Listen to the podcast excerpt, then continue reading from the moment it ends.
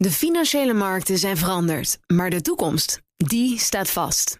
We zijn in transitie naar een klimaatneutrale economie. Dit biedt een van de grootste investeringskansen van onze generatie. Een kans voor u om mee te groeien met de klimaatoplossingen van morgen. Meer weten? Ga naar carbonequity.com. Carbon Equity. Do good by investing better. Een goedemorgen van het FD. Ik ben Saskia Jonker en het is maandag 16 januari.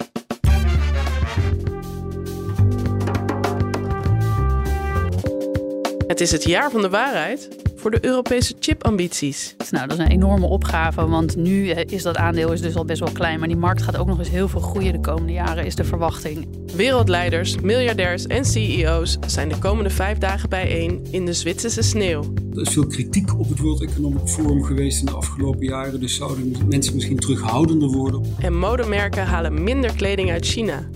Maar ook op de alternatieven valt wat af te dingen. Van de 1,5 miljoen mensen die daar werken in de textielindustrie, is maar 600.000 van die mensen zijn legale werkers. Dit is de dagkoers van het FD. Om de eigen chipindustrie aan te jagen, trekt Europa tientallen miljarden uit. Maar terwijl in de VS de eerste fabrieken worden opgetuigd, wordt in de EU nog vooral gepraat over de aanpak. Je hoort tech-redacteur Sandra Olstorn. Zij legt uit waarom landen zo graag zelf chips willen produceren. Bijna alle chips komen nu uh, uit Taiwan. Of alle, de, alle belangrijke chips komen nu uit Taiwan. En een groot deel wordt uh, buiten Europa en de Verenigde Staten geproduceerd. Dus allebei hebben ze een marktaandeel van ongeveer 8 tot 10 procent. Um, betekent dat we hartstikke afhankelijk zijn van de import van die dingen. En we kwamen er tijdens de coronacrisis achter dat dat niet zo, mak niet zo handig was. Want toen uh, ontstond er een enorm tekort aan chips. En die gingen bijvoorbeeld niet naar de Europese auto-industrie, waardoor dat plat kwam te liggen.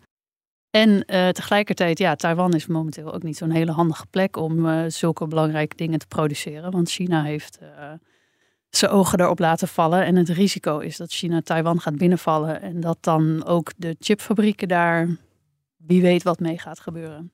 Ja. Dus dat is allemaal heel onzeker. Dus het, chips zijn inmiddels zo belangrijk geworden voor de wereldeconomie als olie. En voor zo'n belangrijk ingrediënt van je economie wil je niet afhankelijk zijn van landen ver weg waar het geopolitiek onzeker is.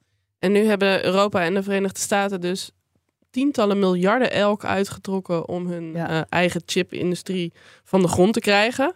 De VS die lijken wat verder voorop te lopen daarin dan, uh, dan de EU. Hoe kan dat? Ja, goede, gelikte, typisch Amerikaanse PR-show blijkt dat te zijn. Uh, de afgelopen weken was in het nieuws de, de opening van in ieder geval de, de, eerste machines werden een fabriek ingereden van TSMC. TSMC is dus de grootste, belangrijkste chipfabrikant in de wereld. Dat is een Taiwanese bedrijf. En um, het zijn niet alleen Amerika en Europa die hun chipproductie willen, willen opkrikken. Ook uh, Japan en Zuid-Korea hebben daar enorme bedragen voor uitgetrokken. Maar wat iedereen wil is meer is fabrieken van TSMC. Nou, uh, Amerika heeft een enorme show. In de VS werd er pas een enorme show van gemaakt. Van de opening van een fabriek van TSMC. Biden was daar om de fabriek te openen. De hele top van de internationale chipindustrie was daar. Waaronder ook de CEO van, uh, van ASML. Waardoor ik de indruk had van, oh jee, ze gaan daar echt superveel harder. Nou, dat lijkt wel een beetje mee te vallen, want die fabriek die was al een hele tijd in de planning. Ik geloof dat het akkoord daarvoor al is gekomen onder Trump. En ja, de bouw van zo'n fabriek duurt gewoon een hele tijd. Dus dat hij nu op het punt staat om in productie genomen te worden, of nu de machines naar binnen konden, dat, um, dat was niet iets, een direct gevolg van die, die Chip Act in de Verenigde Staten.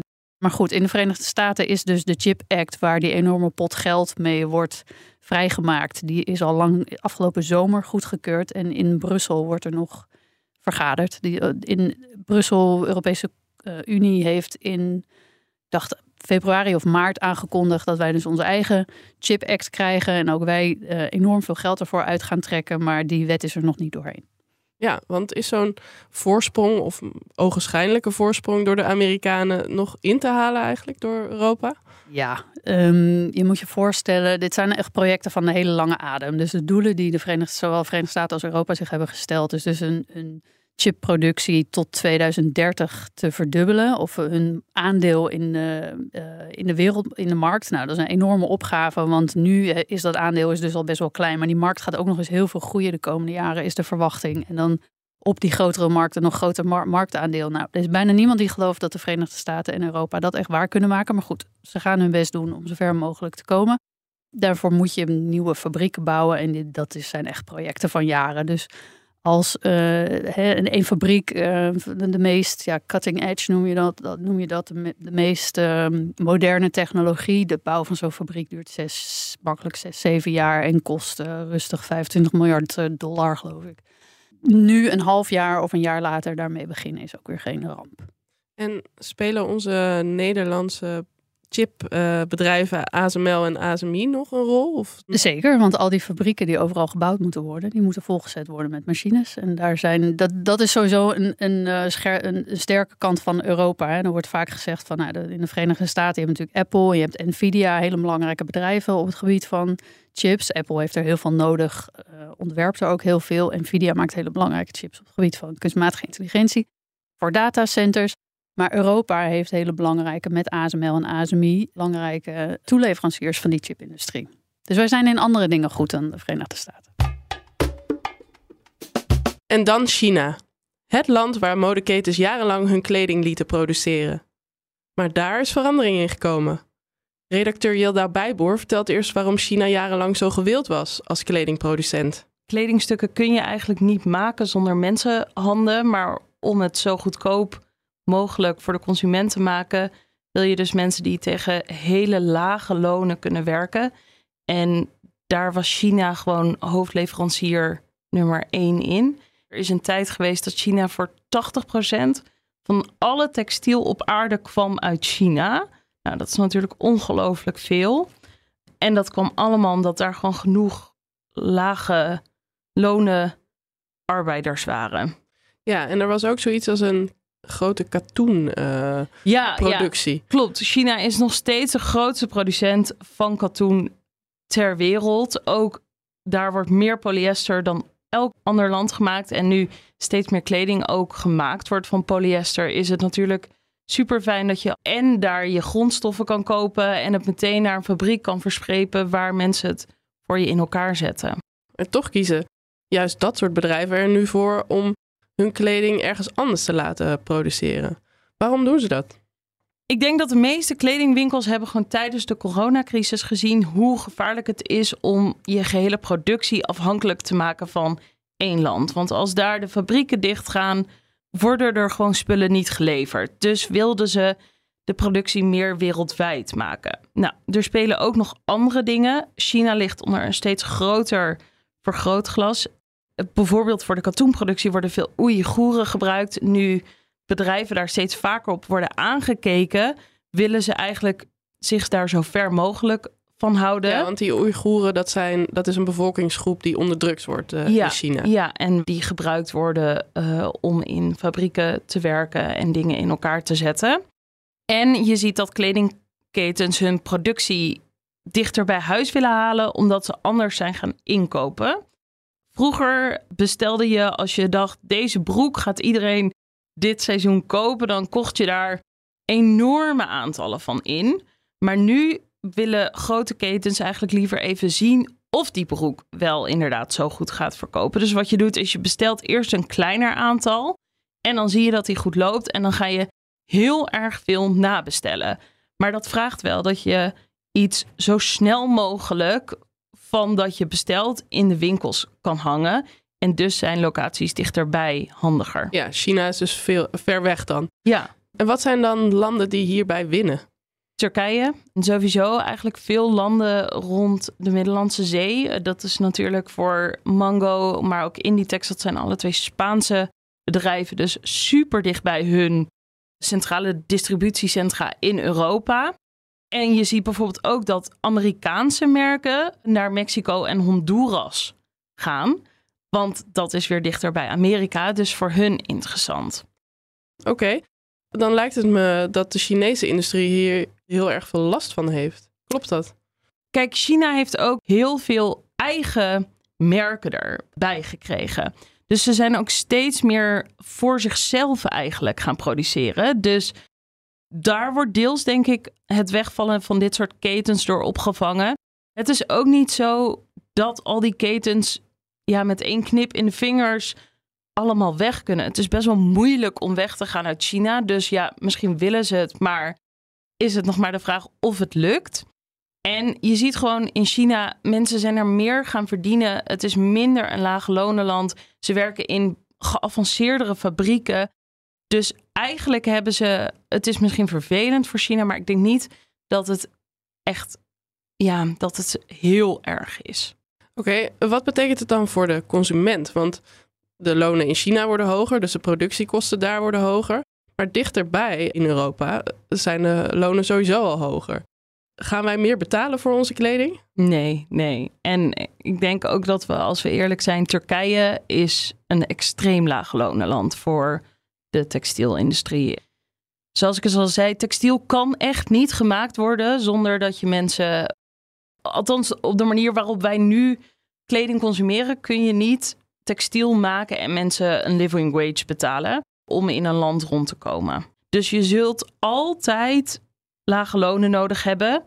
En ik heb ook iemand van Schone Kleren Turkije gesproken. En van de 1,5 miljoen mensen die daar werken in de textielindustrie, is maar 600.000 van die mensen zijn legale werkers. De anderen zijn allemaal illegale. Dat betekent dat je amper rechten hebt en dat een living wage best wel ver weg is. Wat je uh, de laatste jaren zag, is dat met name vanuit de hoek, ja, toch eerder vanuit de rechtsradicale hoek, uh, allerlei uh, complotten de ronde gingen doen. dat is het, een beetje het beeld van een, een, een geheime wereldregering. Dit is Jean Dome en je hoort hem vertellen over de complotten rond het World Economic Forum.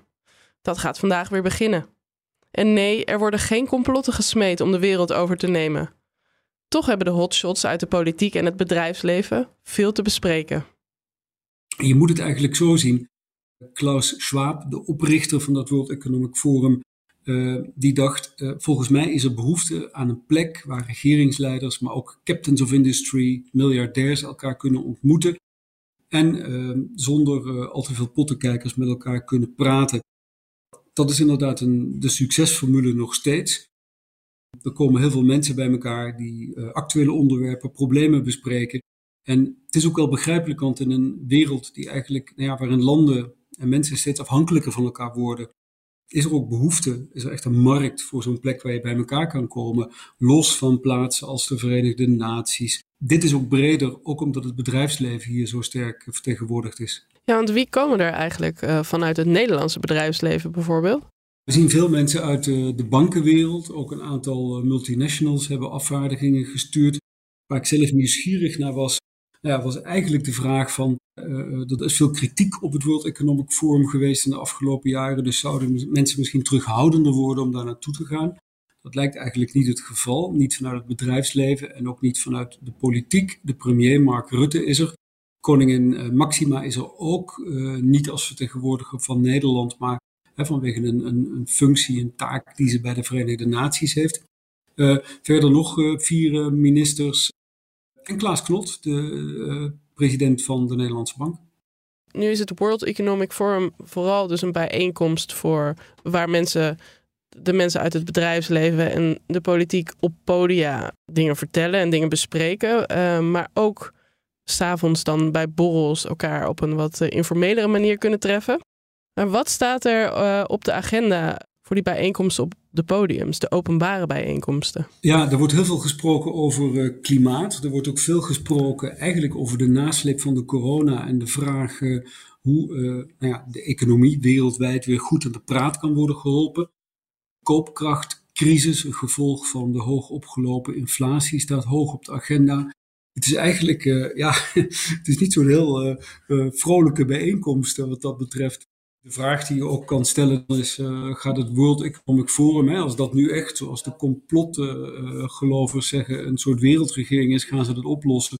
Daar moet je toch ook vrij somber over zijn. Er wordt al, ik zag dat er in 2014 al over klimaatproblemen werd gesproken. en eigenlijk kun je, als je naar dat onderwerp alleen al kijkt, de conclusie trekken dat we nog niet heel erg veel zijn opgeschoten. Dit was de dagkoers van het FD. Morgenochtend zijn we er weer met een nieuwe aflevering. En die krijg je automatisch binnen als je je abonneert op Dagkoers.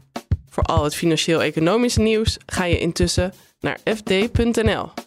Voor nu een hele fijne dag en graag tot morgen.